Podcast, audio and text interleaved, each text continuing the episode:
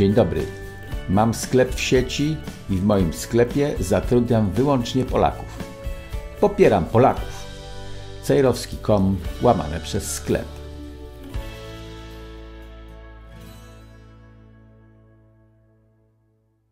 Polska nie wycofa się z nałożonych obecnie na ukraińskie zboże ograniczeń. I teraz krótka wypowiedź premiera Szmychala, premiera Ukrainy, i on powiedział tak: To nieprzyjazny i populistyczny ruch. Nie wiem, czy chłop głupi, czy złośliwy.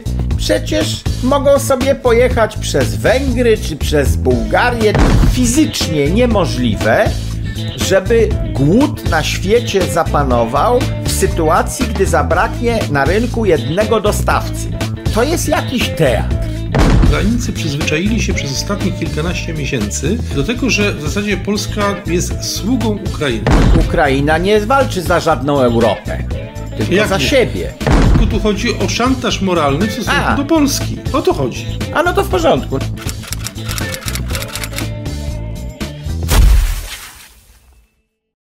Dzień dobry Państwu, program Antysystem, Paweł Lisicki w Warszawie, a Wojciech Cejrowski w nowym tajemniczym miejscu. Na Kociewiu. Gdyż, proszę pana, czwartek, piątek, sobota na jarmarku dominikańskim jestem, ale poniedziałek, wtorek, środa mam żniwa. I O. trzeba pilnować y, ziemi swojej oraz zbioru. Ale Czyli pan na żniwa, Kociewiu. Bo ja to pamiętam ostatni raz, jak byłem dawno, dawno temu, jak byłem młodym chłopcem i były żniwa, to y, robiło się te żniwa również przy pomocy kosy. A teraz to chyba tylko wyłącznie traktory jeżdżą, nie? Y, Teraz nawet jest trudno kosiarza znaleźć. Aż tak. Ja bym sam potrafił nie żniwować kosą, natomiast normalnie posługiwać się tak, żeby trawę skosić czy coś takiego, to bym umiał. E, Ale kiedy szukałem kogoś, kto mi trzciny wytnie, bo mi zaraz stają na pomost włażą, chciałem kosiarza. To nie sposób było znaleźć kosiarza. Kiedyś się brało chłopa, wkładał wodery, albo jak było ciepło, to nie wkładał, właził do wody i tę trzcinę pod wodą za pomocą kosy usuwał. A teraz nie, nie mogę znaleźć. No ja pamiętam, jakim wielkim wyróżnieniem dla mnie było, jak kiedyś byłem z dziadkiem e, e, i on właśnie był, potrafił posługiwać się kosą i to robił takie zamaszyste ruchy raz, dwa, trzy i raz mnie dopuścił do takiego machnięcia. Mi się to wydawało, że tak, takie proste. Co to jest? Machnąć kosą i się wszystko ścina? No nie, to było jednak strasznie skomplikowane. Podziwiałem, że to jest jednak osobna sztuka i teraz rozumiem, że sztuka w zasadzie na wymarciu. Sztuka osobna, bo tak, łatwo bić dziobem w ziemię. Najczęstszy przypadek. No, trzeba na kamienie uważać, bo jak zaczepisz kamień, musisz klepać kosę, czyli młotkiem ją ostrzyć. No i jeszcze chodzi o to, żeby zboże wyłożyć.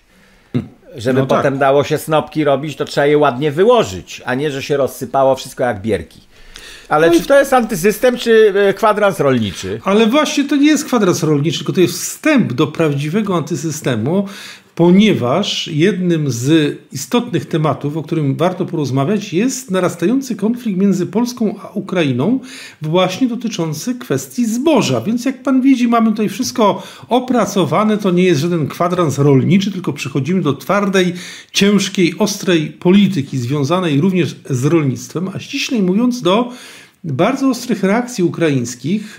Mówię tutaj o wypowiedzi Denysa Szmychela, tak bodajże się y, nazywa y, obecny premier Ukrainy, który w bardzo ostry sposób zareagował na informację, zaraz przeczytam, Szmychala, przepraszam, bardzo ostry sposób za- zareagował na twierdzenie Polski, że 15 września y, Polska nie wycofa się z nałożonych obecnie na ukraińskie zboże ograniczeń y, i będzie gotowa wyłącznie zgodzić się na tranzyt tego zboża przez Polskę, ale nie wpuści go na polski rynek.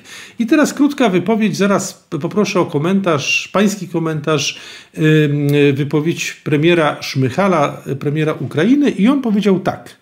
Rosja zakłóciła inicjatywę zbożową, niszcząc infrastrukturę naszych czarnomorskich portów i jeszcze raz prowokując światowy kryzys żywnościowy. W tym krytycznym czasie Polska zamierza nadal blokować eksport ukraińskiego zboża do Unii Europejskiej.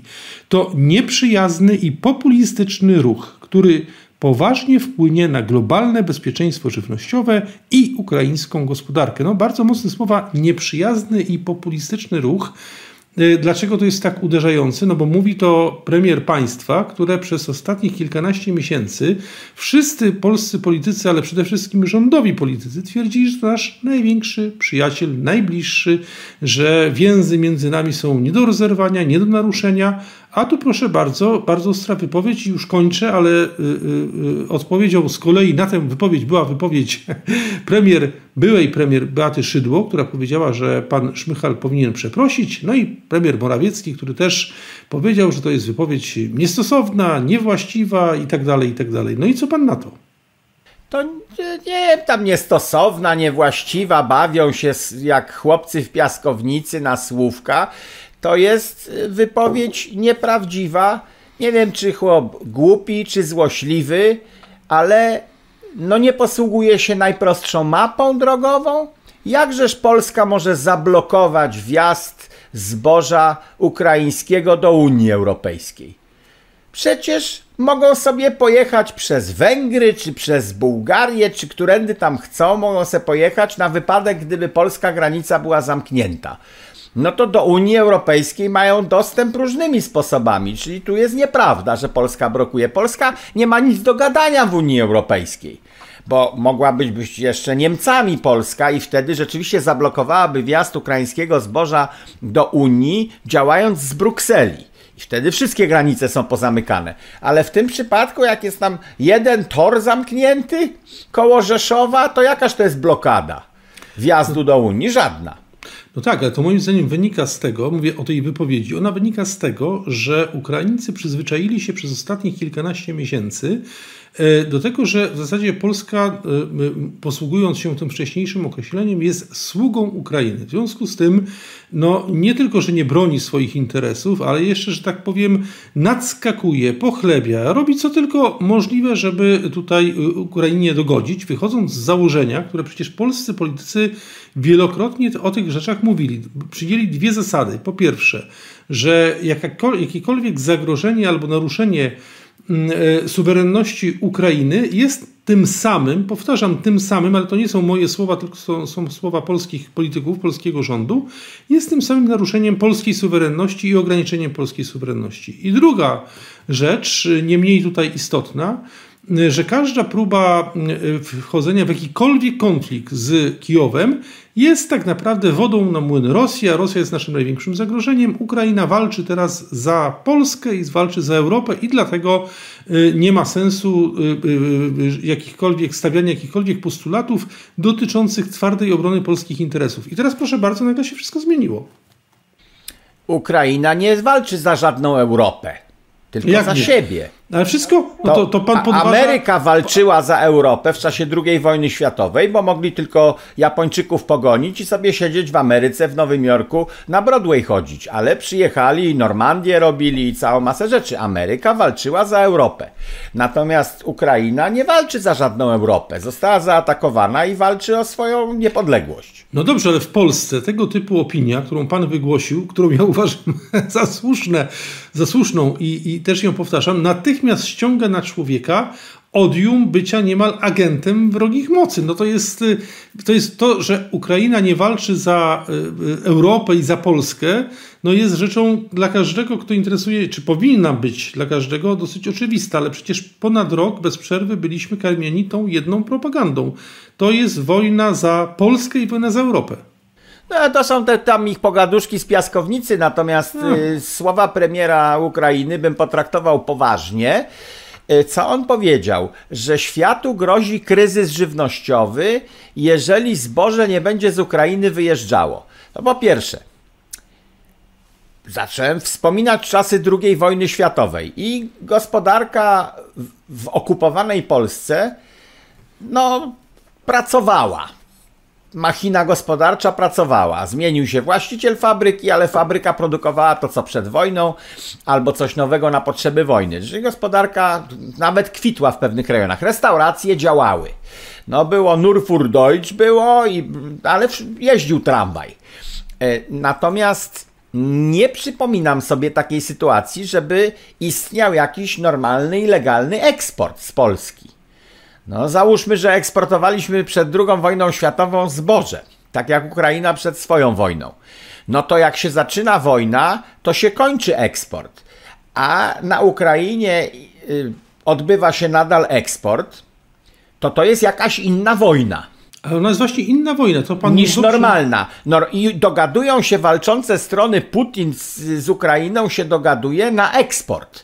I Rosja eksportuje, i Ukraina eksportuje, a jednocześnie toczą wojnę. No to jest jakaś inna wojna. Jak to jest możliwe w ogóle, że, że trwa normalny eksport i sprzedaż w sytuacji, kiedy jest wojna? Nie wiem tego. Dzień dobry. Uwaga Koszalin i okolice. Będę miał występ w Koszalinie 17 października o 18. Filharmonia Koszalińska, piękna, duża sala. Bilety proszę kupować od razu, bo w wielu miastach jak ktoś zwleka, to potem nie ma i ludzie żałują. W Koszalinie 17 października zagram Trudne Dzieciństwo, to jest najnowszy show, bardzo śmieszny. Nikogo tam nie zbulwersuję na tym przedstawieniu, więc można dziecko zabrać albo staruszkę, albo zakonnicę, albo coś. Koszalin 17 października o 18, a bilety na kupbilecik.pl i bilety na.pl.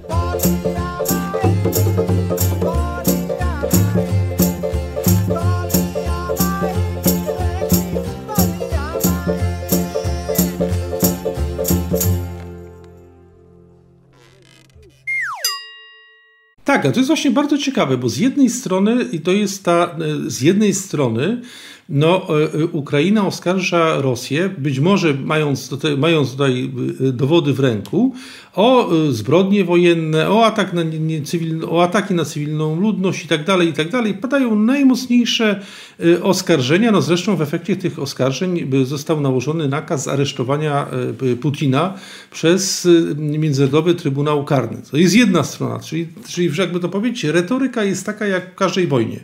A z drugiej strony, no właśnie, jest porozumienie dotyczące tego eksportu zboża gwarantowane przez Turcję i y, to porozumienie polega na tym, że y, y, przez Morze Czarne można to zboże nie tylko eksportować do innych państw, również do państw Afryki. Coś tu się nie zgadza, prawda? Znaczy coś takiego dziwacznego jest. No, albo jest to wojna, albo jest to taka wojna, która się toczy tylko na pewnym ograniczonym bardzo terenie, ale retoryka, która temu towarzyszy, jest taka, jakby tu chodziło o taką prawdziwą wojnę no, na całym terenie, w całym państwie i tak dalej.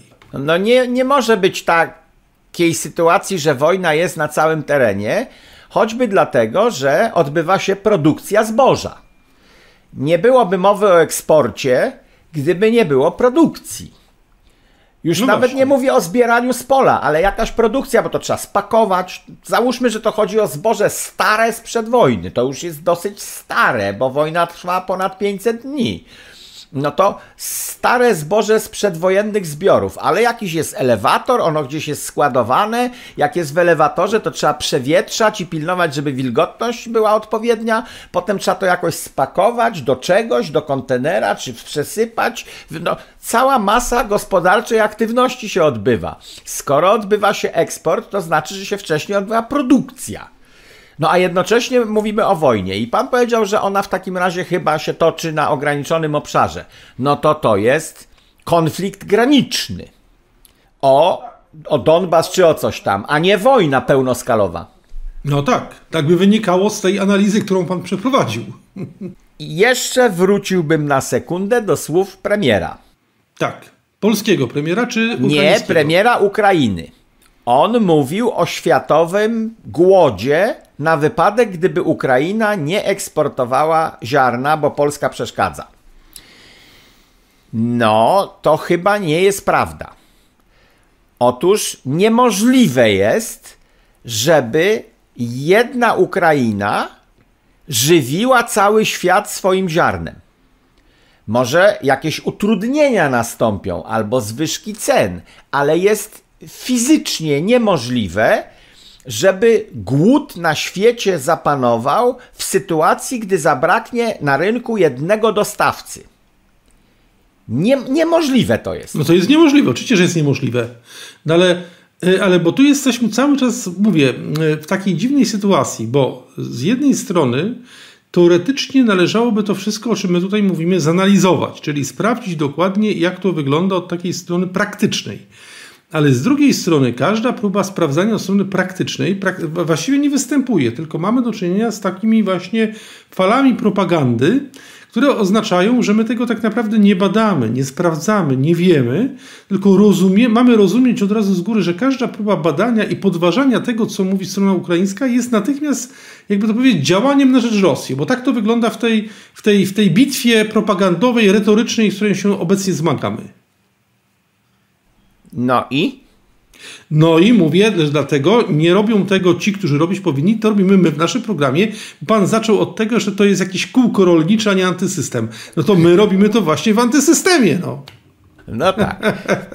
No i teraz wróćmy do jednego z pierwszych antysystemów, za który miałem karę w sieci. E, to jest jakiś teatr. Albo niech mi ktoś wytłumaczy na twardych liczbach, jak może być prawdziwe stwierdzenie, że na całym świecie zapanuje głód, jeżeli Polska zablokuje eksport zboża? Przecież A, nie całe jeździ przez Polskę.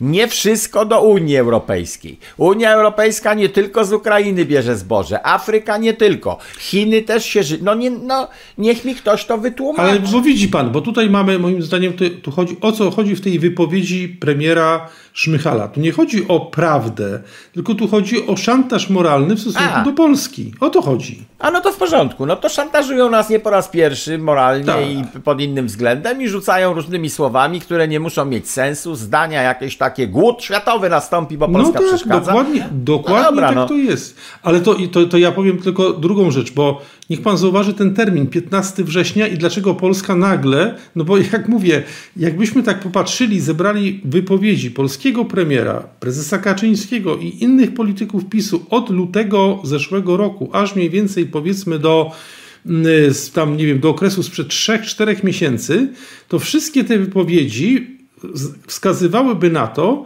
że rzeczywiście Polska będzie przede wszystkim występowała w roli kogoś, kto się zajmuje interesami Ukrainy. No, pan prezydent na ostatnim szczycie NATO wręcz to powiedział, że Polska nie ma tutaj nic do ugrania. Polska nie ma własnych interesów. A tu nagle, proszę bardzo, sobie polscy politycy przypomnieli, że jednak jakieś interesy Polski też, Polski też są. No ale dlaczego sobie przypomnieli? Bo wybory się zbliżają. No, i teraz co dalej? Co dalej?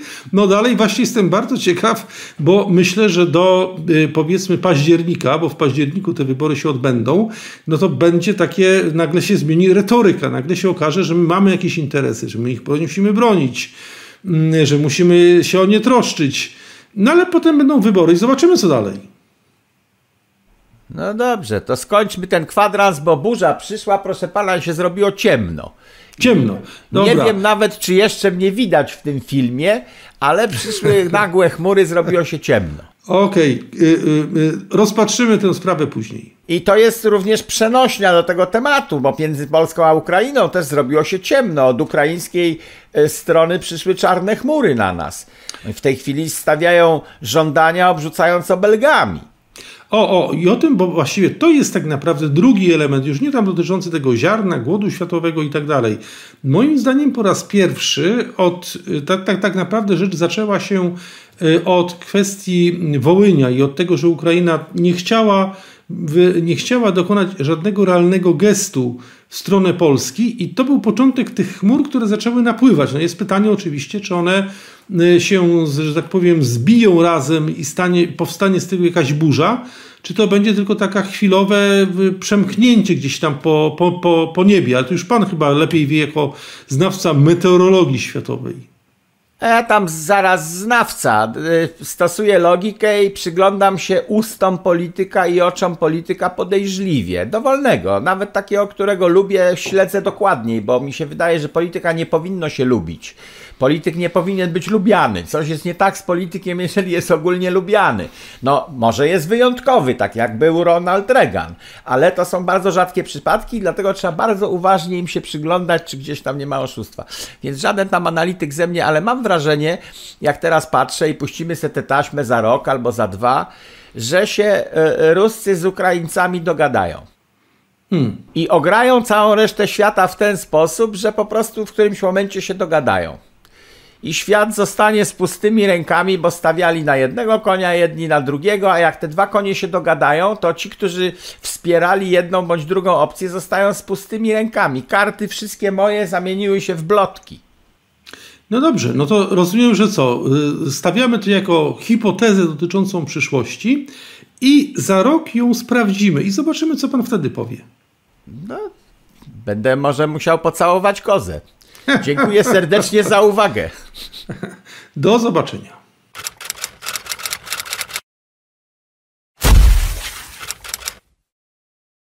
Dziękuję za subskrypcję mojego kanału na YouTubie i dziękuję za to samo na Rumble.